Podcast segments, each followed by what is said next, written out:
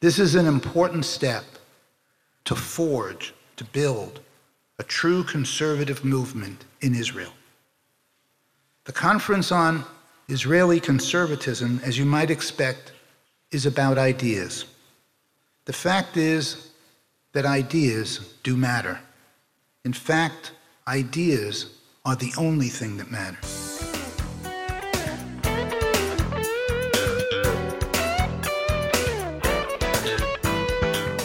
ברוכים הבאים ותודה שאתם מצטרפים אלינו שוב לפודקאסט השמרן, הגות פוליטית למאה ה-21. כאן בנימין שוורץ, עמית מחקר בפורום קהלת. במהלך הפודקאסט נעסוק ברלוונטיות של המחשבה הפוליטית המערבית, נדון במחלוקות העמוקות שבין ימין לשמאל, וננסה להבין מהי חשיבה פוליטית שמרנית, וכיצד היא יכולה לספק תשובות לאתגרים החברתיים, הכלכליים והפוליטיים של דורנו. האורחת שלנו היום היא עורכת דין, כתבת משפט לשעבר בעיתון מקור ראשון, סגנית עורך כתב העת השילוח, ועורכת גיליון השמרנות המיוחד של כתב העת השילוח, שיצא במאי האחרון. ומה מתאים יותר לשיחה בפודקאסט הזה, מגיליון שלם שעוסק במושג השמרנות. יושבת איתי ליאת נטוביץ' קושיצקי. ברוכה הבאה ליאת לפודקאסט השמרן, הגות פוליטית למאה ה-21. תודה רבה, טוב להיות אה, כאן. רציתי לשאול אותך, קודם כל, שאלה כללית על הסיבה או המוטיבציה שעמדה בעצם אה, ביסוד ההוצאה אה, לאור של גיליון שלם שעוסק במושג השמרנות, כי אנחנו בדרך כלל לא רגילים לגיליון, במיוחד לא בכתב עת שהוא לא אקדמי, שהוא כולו מתרכז במושג אחד, אז למה בעצם זה כל כך חשוב? מה הייתה המוטיבציה שהובילה לזה?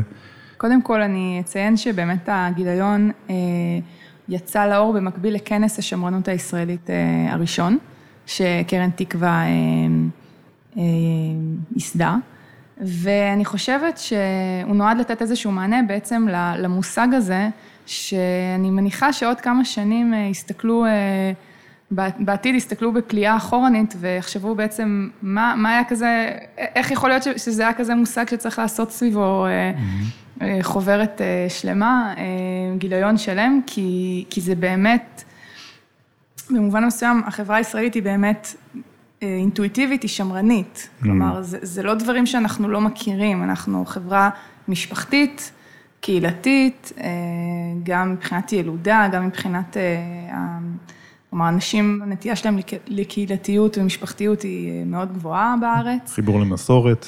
כמובן, חברה מסורתית. אז הכל נמצא. אבל בעצם חסר את ה... כלומר, יש הגות שמרנית מאוד מפותחת, מאוד מעמיקה, והמילים של, המילים חסרות, להסביר בעצם מה הסיבה לזה, שזה לא רק איזושהי אינרציה או פחד או חשש, אלא באמת שיש סיבות מעמיקות, מוסריות, אתיות, ו... והגיליון הזה באמת נועד קצת להביא את זה לכאן, לחבר את זה למציאות הישראלית, להבין איך זה מתחבר, כי זה באמת שונה.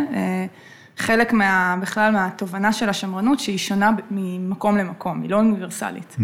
אז זה באמת אה, הייתה אחת המטרות. ולמה הכוונה כשאת אומרת שהציבור בעצם שמרן, ואת אומרת אה, הוא שמרן בגלל המסורתיות שיש בו, הוא שמרן בגלל מוסד המשפחה והילודה וכולי, האם את חושבת שאפשר לציין גם את הנושא הכלכלי כביטוי לשמרנות בישראל, או שזה יוצא דופן? זאת אומרת שבמובן הכלכלי, החברה הישראלית היא לא כל כך שמרנית. איזו עמדה אנחנו מוצאים בגיליון השמרנות בשאלה הכלכלית והחברתית? יש לנו שני מאמרים שקצת מתייחסים לזה, למשל המאמר של ריקי ממן, היא בעצם מדברת בעד המהפכה, כלומר איזשהו פרדוקס, המהפכה השמרנית של מרגרט תאצ'ר בזמנו באנגליה, שהיא הייתה במישור הכלכלי, באמת ניסתה להפחית את הכוח של ועדי העובדים, לתת יותר כוח בידי הציבור, אז היא ככה באמת מתייחסת לזה. מהצד השני, יהודה יפרח כתב על זה שצריך קצת להיזהר, לא להיות ככה... לא ללכת על זה בכל הכוח, שהנה המדינה לא צריכה להתערב בכלל עכשיו, ולא להגיע למצב של, שדווקא מתוך מקום של מסורת וחיבור ליהדות, הבנה של, שדרך האמצע עדיפה כאן. אז הנה אנחנו כבר בעצם מקבלים שתי דעות בנושא אחד, זה בדיוק אה, מביא אותי לשאלה הבאה, שרציתי לשאול אותך, אדם שניגש לגיליון הזה, האם הוא צפוי בעצם לקבל מקהלה של אנשים שונים שמדברים בקול אחד, או שהוא יקבל דעות שונות והסתכלויות שונות על מושג השמרנות ועל איך היא מתיישבת בישראל? אה, אני לא חושבת שזאת תהיה מקהלה אחת, זה לא היה, זו לא הייתה המטרה, ואני מקווה ש, שעמדנו בכך. אה, יש פה באמת הרבה זוויות על הנושא, גם מבחינה הגותית, גם מבחינה אה, באמת של אה, כלכלית, חברתית, אה, צבאית, אפילו יש פה מאמר אחד של יגיל הנקין על שמרנות צבאית, היסטורית, מכל מיני זוויות, גם שכל אחד יוכל למצוא את הנושא שיותר קרוב לליבו ומעניין אותו, וגם באמת שכל אדם, כל אדם, ככה, כל אחד מהכותבים, יש לנו 23 כותבים, כל אחד יש לו באמת את הזווית המעניינת שלו. צור ארליך במאמר שלו בגיליון, נותן לנו הצצה לתוך השיחה הפנימית שלכם. שיש איזשהו חוסר נחת ממושג השמרנות, ויש לכם לבטים לגבי זה, ספקות, האם המושג השמרנות מתאים, והאם זה מה שבעצם השילוח אה, רוצה לקדם. אה, והייתי שמח אם תוכלי ככה לתאר את האופן שבו השמרנות מובנת לישראלי הממוצע, כמו שמתאר את זה צור ארליך, וכיצד היא צריכה להיות מובנת. זאת אומרת, אם תוכלי לעמוד על הפער הזה שבין האופן שבו המילה או המושג שמרנות, המילה נתפסת, לבין איך שהיא צריכה להיתפס, כפי שהגיליון הזה מנסה לקדם. כן, אה, טוב, אז צור ארליך הוא באמת אה, איש המילה הכתובה. אה, הוא עורך משנה בשילוח והוא משורר. היה לו מאוד קשה, וגם לי האמת, שהמילה הזאת בעצם, חושב שהיא כבר תפוסה. Mm. כלומר, אני באמת אגיד את זה במילים שלו, כי הוא אומר את זה כל כך יפה, הוא כותב ככה, שמרן בעברית ישראלית הוא אדם נוקשה, שבוי במוסכמות, מקדש את הישן, אטום למציאות המשתנה, מעדיף את המסגרת על פני מה ומי שבתוכה, ובעיקר מה ומי שמחוצה לה. השמרן הוא עקשן וחסר סקרנות. עד כדי כך. עד כדי כך. אני מודה שאני מאוד הזדהיתי עם הדברים האלה, גם בדיונים הפנימיים בינינו, mm-hmm. והיה ניסיון אמיתי וארוך. אה, למצוא מילה שתתאים יותר, והוא גם מציע במאמר, הוא ככה נותן הצצה למילים שהוא מציע את המילה שפרנות, ובאמת הכותרת של המאמר שלו, אה, אני ואתה נשפר את העולם, לא נשנה את mm. העולם, נשפר את העולם. וגם לא נשמר, נשפר. כן, לא נשמר, אלא נשפר. וזה למה? אה, הוא כותב באמת שהמילה שמרנות היא מבטאת צד אחד של מה שאנחנו מכנים שמרנות, okay. כלומר אוקיי. של המושג הזה. אה, שהמושג הוא בעצם גם לשמר, אבל גם לשפר. כלומר, זה חלק אה, מאוד מהותי מההגות הזאת, שמי שמכיר אותה לעומק. אה, הגות שבעצם, הרעיון הוא להסתכל בענווה על העבר ועל העתיד, להבין שאנחנו חלק מאיזושהי שרשרת, גם בענווה וגם בהתפעלות ממה שהתרבות האנושית, מההישגים שהיא הגיעה אליהם, שזה לא מובן מאליו.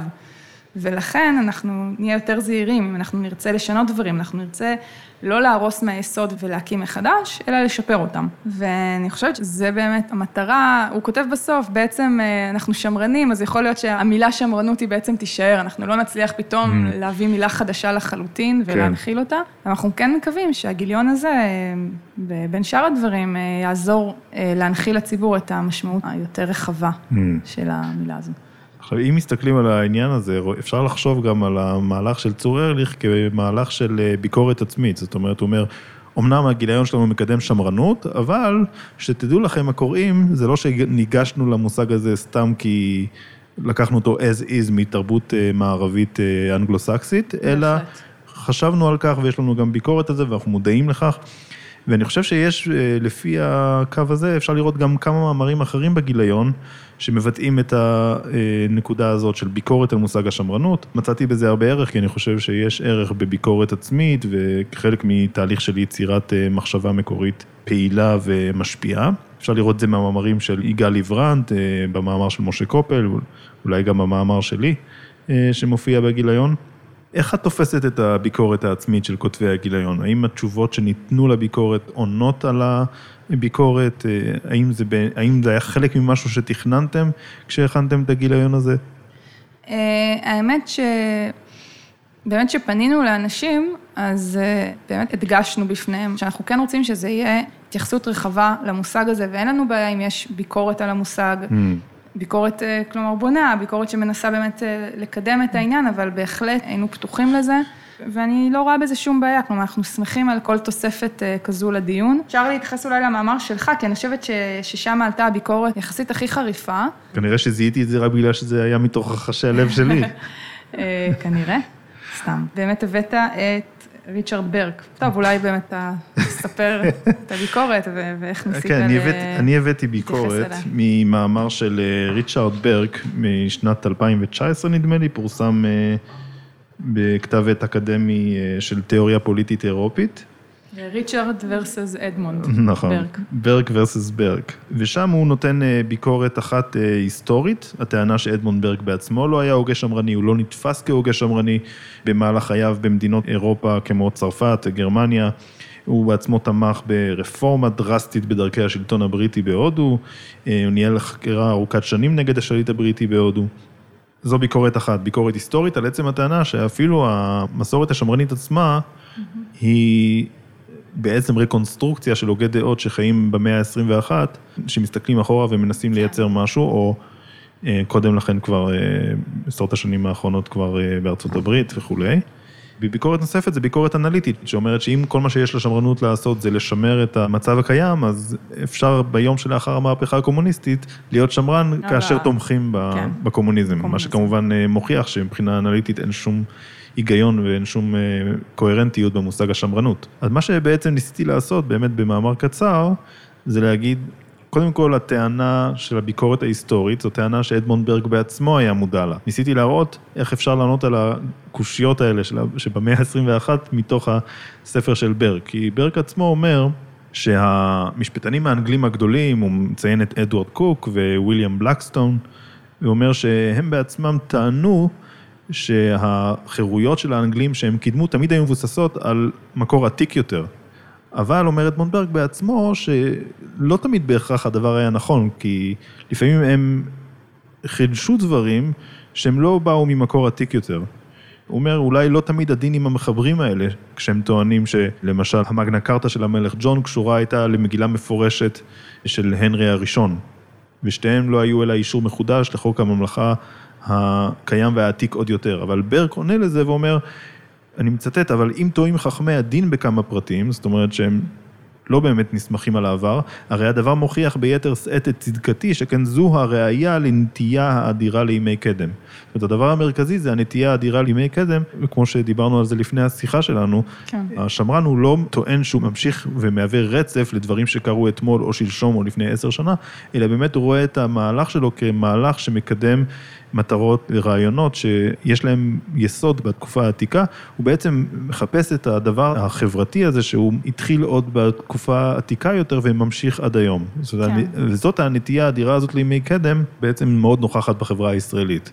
כיוון שאנחנו מתחברים, אם זה בפסח לליל הסדר, ליציאת מצרים, וזה גם אדם שהוא לא מגדיר את עצמו כדתי, אפילו מגדיר את עצמו כחילוני, הוא מאוד אה, מחוברים לדברים האלה, אם זה ליל הסדר, אם זה, אם זה העובדה ששובתים ממלאכה בשבת, אם זה העובדה שמלים את הבנים, אם זה העובדה שנקברים או נישאים או מתגרשים רבים רבים. העובדה שאנחנו מדברים עברית, ואנחנו נמצאים באר- בארץ ישראל. נכון. זה אולי הדבר הכי חזק אה, שיש. נכון מאוד. זה גם קשור, אה, נראה לי, אה, העלית עוד ביקורת כנגד ה... או אתגר, כן? מה זה אומר להיות שמרן ציוני? נכון, כי הרי לכאורה הציונות היא יכולה להיות או ריאקציונרית, כניסיון להחזיר את אה, העם, העם היהודי לימי קדם, מה שמצב פוליטי שלא היה קיים, זאת אומרת, אה, ריבונות אה, בארץ ישראל, ריבונות פוליטית, וזה דבר שלא היה קיים במשך אלפי שנים. אז אם זה ניסיון לחזור לאחור, זה ריאקציונריות וזה לא שמרנות, ואם זה דבר חדש, אז גם זה מהפכנות. אז איך כן. אפשר לדבר על ציונות שמרנית? כן, נכון. וניסיתי גם על זה לענות מתוך אה, אדמונד ברק עצמו, כי אדמונד ברק מסביר למשל למה המהפכה האנגלית המהוללת של 1688, היא הייתה מהפכה שהיא ראויה הייתה להיעשות, בניגוד למהפכה הצרפתית, שלה הוא התנגד בספר שלו על מחשבות אה, על המהפכה בצרפת, ושם, ואני מצטט, הוא אומר, מהפכה תהיה מפלטם האחרון של החושבים והטובים. זאת אומרת שגם ברק עצמו סבר שרפורמות, אפילו דרסטיות, לפעמים דרושות, כאשר אין מפלט אלא מלעשות אותם. ולכן אני חושב שהמהפכה הציונית, אם אפשר לקרוא לה מהפכה, היא לא בהכרח מנוגדת לשמרנות, מכיוון שההוגים הציוניים, חלק גדול מהם חשבו שהקמת המדינה הוא עניין של הכרח. ואפשר לראות את זה למשל אצל ז'בוטינסקי, שהוא חשב שחייבים להקים אה, מדינה יהודית ולהציל בכך את היהודים מפני אסון נורא שבסופו של דבר אכן התרחש.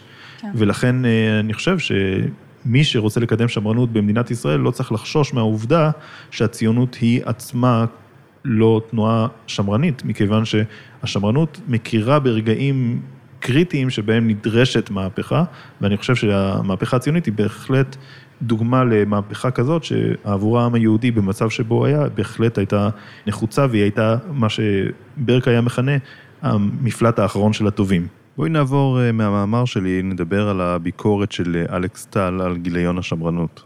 בגיליון 15 אה, של השילוח, דוקטור אלכס טל נתן ביקורת על הגיליון, אני חושב שהוא גם כותב שהוא נכח בכנס של השמרנות, ואם אני זוכר נכון, עיקר הביקורת שלו הייתה שהשמרנות הפכה להיות בישראל סוג של מסגרת, לעומת השמרנות בארצות הברית שיש בה אלוהים, יש בה להט דתי, או שיש בה לחילופין הלהט של, אה, שנובע מתוך... הקנון המערבי הוא קורא לזה. נכון, כן, הקנון המערבי. איזושהי הערכה לתרבות גבוהה, ו...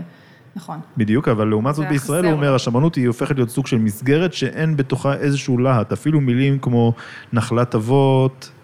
אלוהים, או... מולדת, נכון. ביטויים כאלה היו חסרים ב...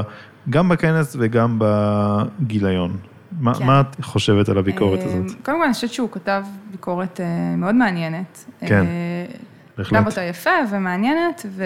ו... ומעוררת מחשבה. אני חושבת שהיא נכונה, אבל קצת הגזים, זה לא שזה בכלל לא נמצא. גם mm-hmm. בגיליון, אולי הוא חיפש ממש את המילים המפורשות בצורה, אה, לא יודעת, איזשהו, אה, היה חסרה לו אולי איזושהי הרצאה מאוד... אה, דתית. רוחנית, רגשית כזאת. Mm-hmm. יכול להיות שזה חסר, ויכול להיות שזה באמת יעלה לאט לאט מהשטח. בסופו של דבר, כל הכנס הזה היה הכנס הראשון, הגיליון נכון. הזה הוא גיליון ראשון, זה ממש mm. משהו שעכשיו, כלומר להגיד השמרנות הופכת להיות, אולי הוא יכול להגיד את זה עוד עשר mm. שנים או חמש עשרה mm. שנה, כי עכשיו זה ממש קורה.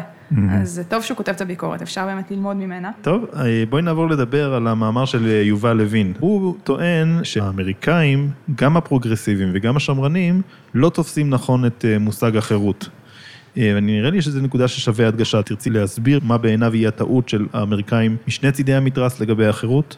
כן. אה, אגב, אני גם חושבת שהמאמר שלו אה, נותן איזושהי תשובה לביקורת של אלכס טל, כי אני חושבת שהוא אחד המאמרים שיותר, כלומר, בואו, רק הכותרת שלו, ללכת בדרך הארוכה, כן. לימודי הנפש כבסיס לחברה ליברלית. הוא מזכיר את המילה נפש, אולי זו מילה שאלכס טל אה, הייתה חסרה לה, יכול להיות שהוא גם לא הגיע לסוף הגיליון, ששם נמצא המאמר של יובל לוין. עכשיו נדבר על זה, ואולי זה יהיה יותר מובן למה באמת זה כן מתייחס לנושאים שהיו חסרים אה, לאלכס טל. אז המאמר של יובל לוין, הוא קודם כל הוא פותח והוא ככה מדבר על המושג של, אה, של חירות, שסביב זה יש באמת מאבק פוליטי מאוד מאוד גדול בארצות הברית, גם בארץ, אבל בארצות הברית מאוד בולט. בסופו של דבר, החירות בארצות הברית נתפסת כחופש של הפרט מכפייה והגבלה. ויש שתי מחנות, המחנה השמרני והמחנה הפרוגרסיבי, ושתי המחנות בעצם אה, מנסים אה, להגיע לחירות הזו, אה, ויש להם ויכוח מר, מה הדרך הנכונה להגיע mm. לחירות. המחנה השמרני, הליברלי, יטען שבעצם אנחנו רוצים שהמדינה כמה שפחות תתערב לנו, כי כשהיא מתערבת זה לא, אנחנו לא יודעים איך זה יסתיים, זה לא מגיע למקומות טובים, גם במישור הכלכלי, גם במישור החברתי, שיהיה לנו את חופש הדת, יהיה לנו את חופש העיתונות שלנו, חופש הביטוי, אבל שלא יהיה איזושהי התערבות. לעומת זאת, הפרוגרסיבים הם הרבה פעמים יטענו, תראו, אה, בשביל שאדם יהיה חופשי לעשות את מה שהוא רוצה, mm-hmm. הוא צריך שיהיה לו איזשהו בסיס מסוים אה, כלכלי, כלומר, אם הוא עני מרוד והוא כל היום עסוק בהישרדות, הוא לא יצליח בכלל להגיע לשלב השני של הרצונות שלו. כן. וגם מבחינה חברתית, יש המון דברים שמגבילים אותו, דעות קדומות. באמת גזענות, ויפריע לו להתקבל למקומות עבודה, אפליה במקומות עבודה, ולכן אנחנו גם בזה, המדינה כן צריכה להתערב ולראות שמגיעים לאיזשהו אה, עמק השווה בין כל האזרחים. ואז המאבק הוא באמת סביב זה. כן. אבל יובל לוין אומר, אוקיי, זה, זה נכון, זה ויכוח אה, רציני מאוד, אבל בסופו של דבר, שני הצדדים רואים בחירות הזאת, זה הקדמה, כלומר, לשם צריך להוביל, רק השאלה איך, איך, איך המוסדות החברתיים אה, צריכים להתקיים כדי להגיע mm-hmm. לקדמה הזו. ובמילים שלו, אולי זה המשפט הכי אה, מפוצץ במאמר, הוא אומר, שני המחנות סבורים שעידוד הקדמה האנושית הוא עניין של עיצוב החברה בצורה מסוימת, ולא של עיצוב נפש האדם בצורה מסוימת. Mm. ואז פה כזה אתה עוצר, אתה קורא את המאמר, אתה אומר, אוקיי. פה הוא עלה על נקודה. איפה הסיפור של הנפש, של mm-hmm. האדם עצמו, אוקיי? נכון, יכול להיות שהוא יהיה חופשי לעשות את מה שהוא רוצה. אבל מהו אותו אדם? מה טוב בזה? השאלה גם מה הוא רוצה. נכון. האם בהכרח זה שאדם חופשי לעשות את מה שהוא רוצה, זה הקדמה, זה ה... לשם אנחנו... אה, שואפים. ש... כלומר, בטוח שזה הדבר שהכי טוב. כן. הוא טוען שזו תפיסה מאוד מינימליסטית ומשטיחה של החברה שלנו, שבעצם אנחנו צריכים לכוון למשהו אחר. בעצם לוין מבקש לאמץ מושג של חירות עתיקה, שהוא מסביר שחירות עתיקה זה החירות לבחור היטב. הוא אומר שכדי לזכות באותה חירות, זאת אומרת, ביכולת לבחור היטב, נדרש עיצוב מוסרי, מה שאמרת על הנפש. כן. וזו הדרך הארוכה, שזה הכותרת של המאמר, כן. הדרך הארוכה אל החירות. נכון. הוא טוען שאומנם בתיאוריה הליברלית אה, החירות היא רזה, החירות שלילית, מה שישעיהו ברלין קורא, שהיא בעצם חירות מודרנית של אי פגיעה. זאת אומרת שהפרט נמצא במצב שלא פוגעים בו. אבל הוא אומר, במציאות, לעומת התיאוריה, מה שאמרנו עד עכשיו זה התיאוריה, כן. במציאות, אה, בני אדם תומכים בחירות עתיקה. בחירות של אה, היכולת לבחור היטב, הוא מביא דוגמאות, נגיד הם שומרים על אה, מוסד המשפחה, על נישואים, על מוסדות אקדמיים, מוסדות נכון. דתיים. אז רגע, אני רק, אני רק אקח טיפה אחורה. בעצם הוא אומר, אנחנו חושבים שהחירות הזאת, שכשלא נהיה מוגבלים, הכל יהיה טוב, אבל אנחנו חושבים את זה כי יש לנו הנחת יסוד מאוד מאוד בסיסית, שאנחנו אפילו לא מדברים אותה, מרוב שהיא בסיסית. כי אנחנו רואים, האנשים, ברגע שהם אה, לא יהיו מוגבלים, ו- והם יהיו חופשיים, הם יוכלו להתנהל עם החופש הזה, הם ידעו מה לעשות איתו, נכון. הם יוכלו לקחת אחריות, כאילו זה משהו שאנחנו, שהוא מאוד ברור לנו, והוא אומר, זה לא ברור, זה בכלל בכלל לא ברור. וזה באמת, בשטח אנחנו רואים שאנשים מאמינים במוסד הנישואים, עם כמה שהיום הוא באמת מידרדר והולך, אבל עדיין הרוב מאמינים בו, אה, מאמינים ב... ב- משפחה. ב- במשפחה, במוסדות. בעבודה, הערך של העבודה עדיין קיים. הוא באמת מצביע על כך שהערכים האלה הולכים ו... נשחקים?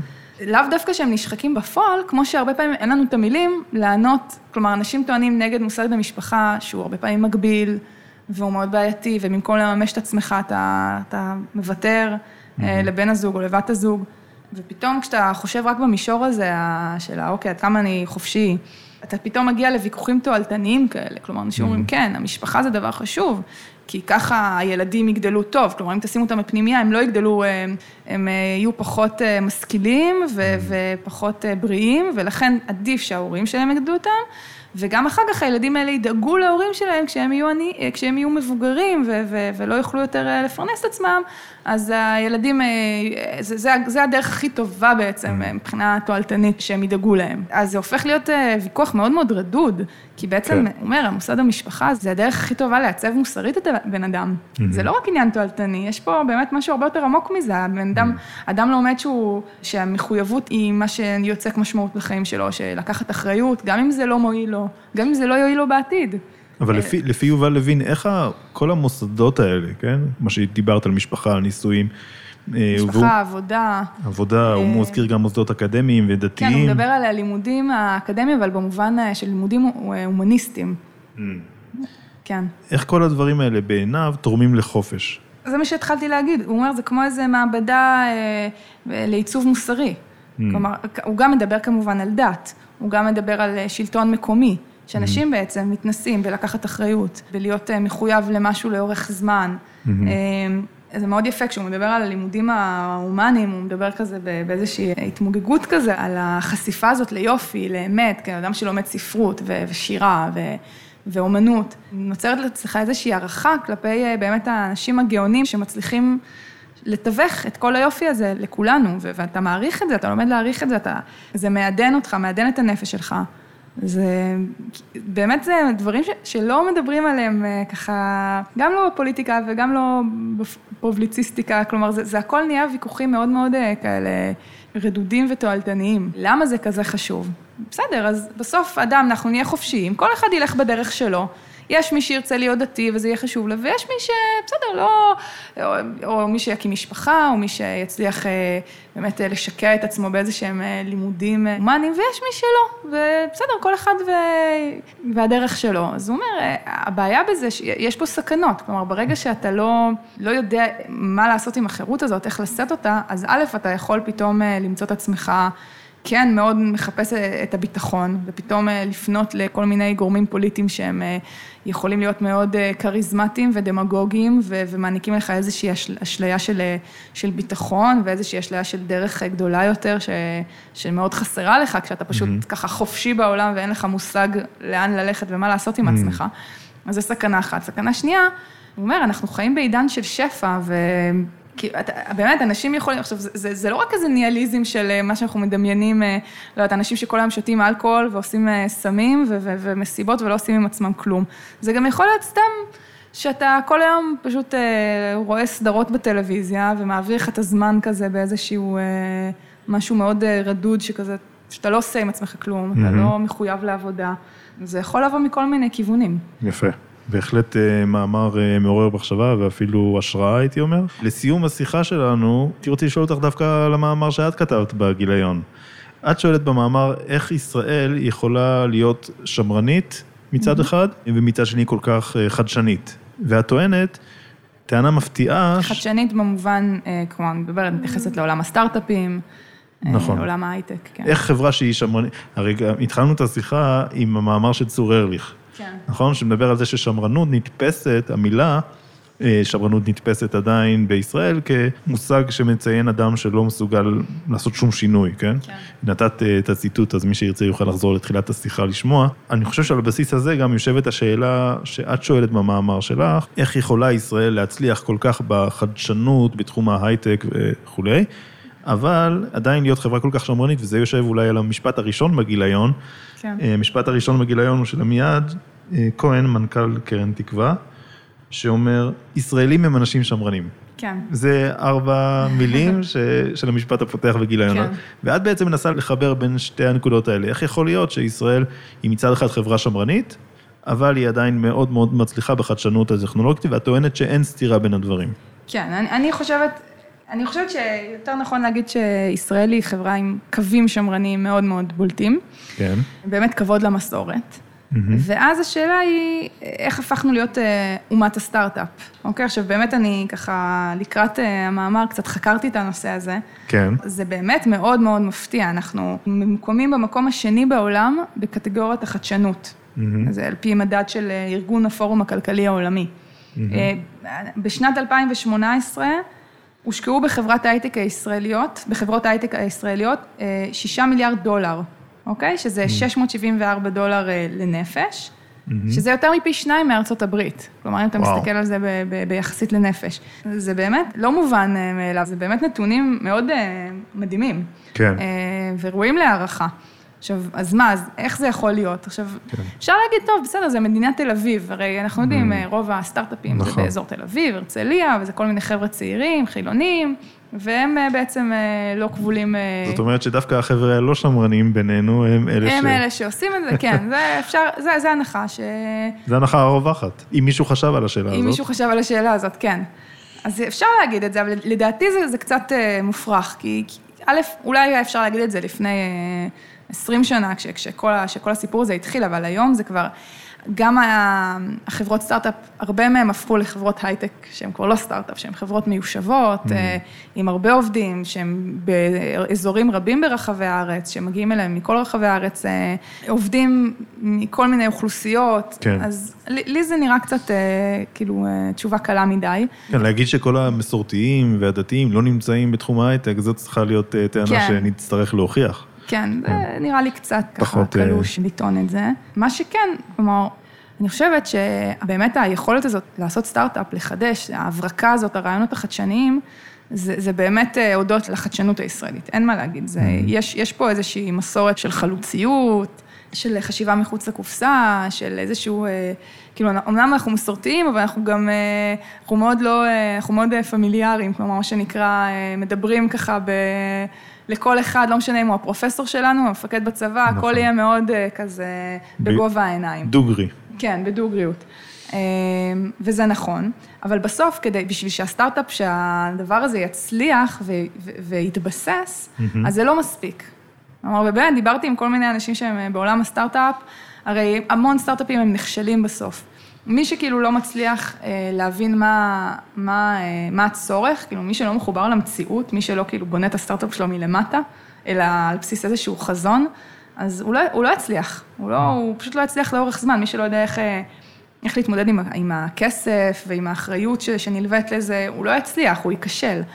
עכשיו, אני מביאה במאמר דוגמה, כאילו הדוגמה, הדוגמה אולי לסטארט-אפ ישראלי שכשל, זה דוגמה של Better Place. שעד היום יש אה, ככה, Place זו הייתה חברה ש, של אה, רכבים אה, חשמליים. כן. ועד היום יש בכל הארץ תחנות תדלוק, שפשוט כמו פילים לבנים ניצבים ברחבי הארץ, ולא, בינתיים עוד לא, לא קורה איתם כלום. זו חברה שפשוט אה, המריאה מאוד מאוד מהר, היה, היה לה חזון מלהיב מאוד. Mm-hmm. אגב, מי שמאוד עודד את המנכ"ל של שי אגסי, זה היה הנשיא לשעבר, כאילו זיכרונו לברכה, שמעון פרס. כן. שככה חיבר אותו לכל הגורמים האפשריים. ועזר לו ותמך בו. והחזון היה באמת שאנחנו נהיה, מדינת ישראל תהיה המדינה הראשונה בעולם, שבאמת מבוססת על רכבים חשמליים ולא תלויה בדלק, וזה גם משהו סביבתי וזה גם משהו אה, אה, לאומי, כי, כי אז לא נהיה תלויים בדלק בארצות ערב. היה, לזה, היה שם המון המון חזון, כן. המון המון המון ראייה כזה של איזשהו משהו, אה, של תיקון עולם ומשהו אידיאלי. וגם היה רעיון יפה והיה רעיון נחמד, אבל בסוף... הוא קרס, כי, כי בסוף הציבור הישראלי לא, לא עניין אותו מהפכה ירוקה, ולא mm. עניין אותו, ה, כלומר, עניין אולי, אבל זה לא הספיק, כי בסוף אתה רצית mm.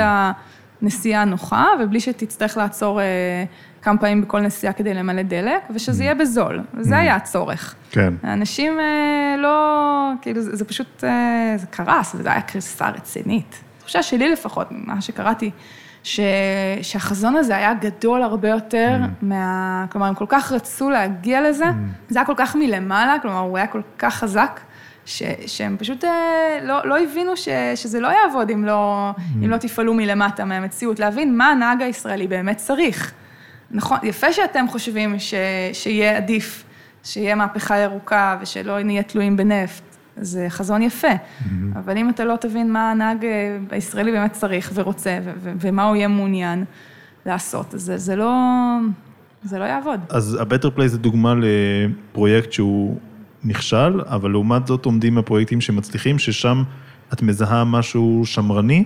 אני חושבת שמי שמצליח לזהות צורך אמיתי, ו- וללכת לפיו, ומי שמצליח לדעת אה, איך להיות אחראי ואיך להתנהל עם כסף, והוא לא רק בצד של החדשנות, אז הוא זה שיצליח בסופו של דבר. יפה.